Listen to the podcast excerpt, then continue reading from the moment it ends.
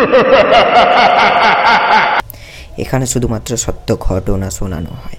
ঠিক শুনেছো বন্ধুরা, এখানে শুধুমাত্র সত্য ঘটনা শোনানো হয়, কোনো কাহিনী নয়। তো ওয়েলকাম বন্ধুরা, স্বাগত জানাই আপনাদেরকে আধারে ছায়া চ্যানেলে আশা করি তোমরা সবাই ভালো আছো। গ্রীষ্মের দাবাদয়ের ভেতরে ভালো থাকাটাও যেন একটা কষ্টের ব্যাপার হয়ে ওঠে, তাই না? যাই হোক, আজ যে ঘটনাটি তোমাদের শোনাতে চলেছি, সেটা খুবই ইউনিক ও রোমাঞ্চকর। আর আশা করি তোমাদের খুবই ভালো লাগবে আজকের ঘটনাটি।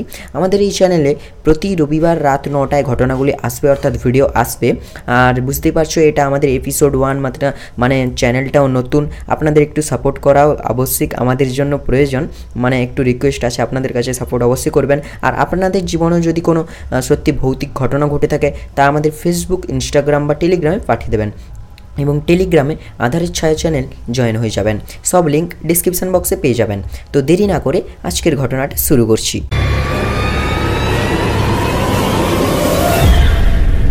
এই ঘটনাটি ঘটেছিল আমারই নিজের দিদিমার সঙ্গে। তখন আমার মা ছোট ছিল, বয়স প্রায় বারো কি তেরো বছর হবে। পুরনো দিনের মানুষ, গরিব মানুষ স্বাভাবিকভাবে মাঠে ঘাটেই কাজ করে চলতো জীবন। একদিন দিদিমার গায়ে প্রচুর জ্বর উঠেছিল। জ্বরে গাটা যেন পুড়ে যাওয়ার মতো অবস্থা। সেই ভয়ঙ্কর জ্বর না কমতে দিদিমা হাসপাতালে যান, ডাক্তার দেখে ওষুধ কিনবেন বলে। সেখানে গিয়ে ওষুধ নেন এবং দিদিমার খুব তেষ্টা পেয়েছিল সেই মুহূর্তে। তৃষ্ণার্ত বোধ করায় দিদিমা হাসপাতালের ভেতরে একটা কোলে জল পান করার উদ্দেশ্যে যান। সেখানে গিয়ে হঠাৎ তিনি মাথা ঘুরে পড়ে যান। কিছুক্ষণ পর জ্ঞান ফিরে আসতে তিনি বাড়ি ফিরে আসেন এবং অস্বাভাবিকভাবে কারোর সঙ্গে কথা না বলে বিছানায় শুয়ে পড়েন এবং ওষুধও খেলেন না। বেলা শেষে সন্ধ্যার দিকে বেশ অদ্ভুত কণ্ঠে তিনি বলে ওঠেন, কচি, এই কচি, আমার জন্য জল নিয়ে আয়। মা দিদিমার এই কথা শুনে ভয় ছুটে রান্নাঘর থেকে এক মাগ জল নিয়ে আসে।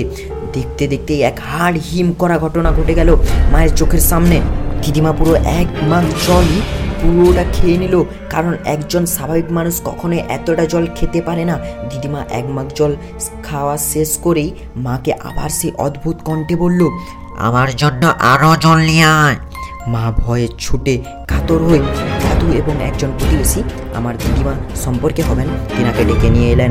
দাদুরও ব্যাপারটা বুঝতে পারায় একটা ঝাঁটা পুড়িয়ে ও হলুদ পুড়িয়ে তার নাকের কাছে সঙ্গাচ্ছিলেন এবং ঝাঁটা দিয়ে খুব জোরে প্রহার করছিলেন। এরকম করলে নাকি অবয়ব বা অতৃপ্ত আত্মাটি দেহ থেকে বেরিয়ে আসার চেষ্টা করে। দাদুদের সেই সজোরে প্রহারের কারণে দিদিমা আবার অদ্ভুত কণ্ঠে চিৎকার করতে লাগলেন, আমাকে ছেড়ে দে রে, আমাকে মারিস না। অবশেষে দাদু তান্ত্রিক যাকে বলে গুনিন তাকে ডেকে নিয়ে এলেন।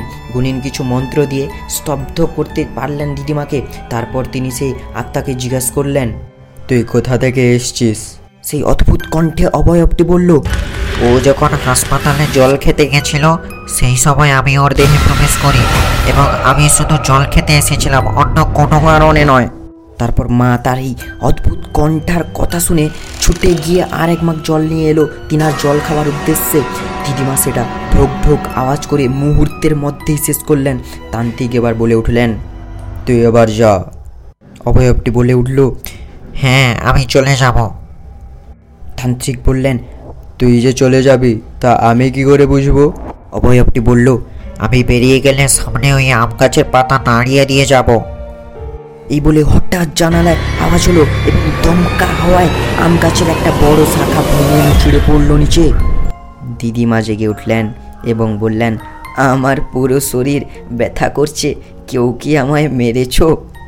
এতক্ষণ সম্পূর্ণ জ্ঞান হারা অবস্থায় ছিল দিদিমা। দিদিমা কিছুই জানতেন না যে এত কিছু ঘটে গেছে দিদিমার সঙ্গে। দিদিমাকে পরে সব কথা বলতে উনি জানতে পারলেন এবং অবাক হয়ে গেছিলেন মনে মনে যে আমার সাথে এত কিছু ঘটেছিল, কিন্তু আমি এই, এইটুকুও টের পাইনি।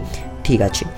তো এই ছিল আজকের ঘটনা, বন্ধুরা। এর পুরো ক্রেডিট যায় আমার মায়ের ওপর উনি ঘটনাটা এতদিন মনে রেখে আমাকে বলেছেন। এর জন্য মাকে অসংখ্য ধন্যবাদ জ্ঞাপন করি আমাদের চ্যানেলের তরফ থেকে। আর ঘটনাটা ছিল এইটুকুই। আশা করি তোমাদের ঘটনাটি খুব ভালো ইউনিক এবং রোমাঞ্চকর মনে হয়েছে। আর ঘটনাটা ভালো লেগে থাকলে অবশ্যই একটা লাইক করে দেবেন।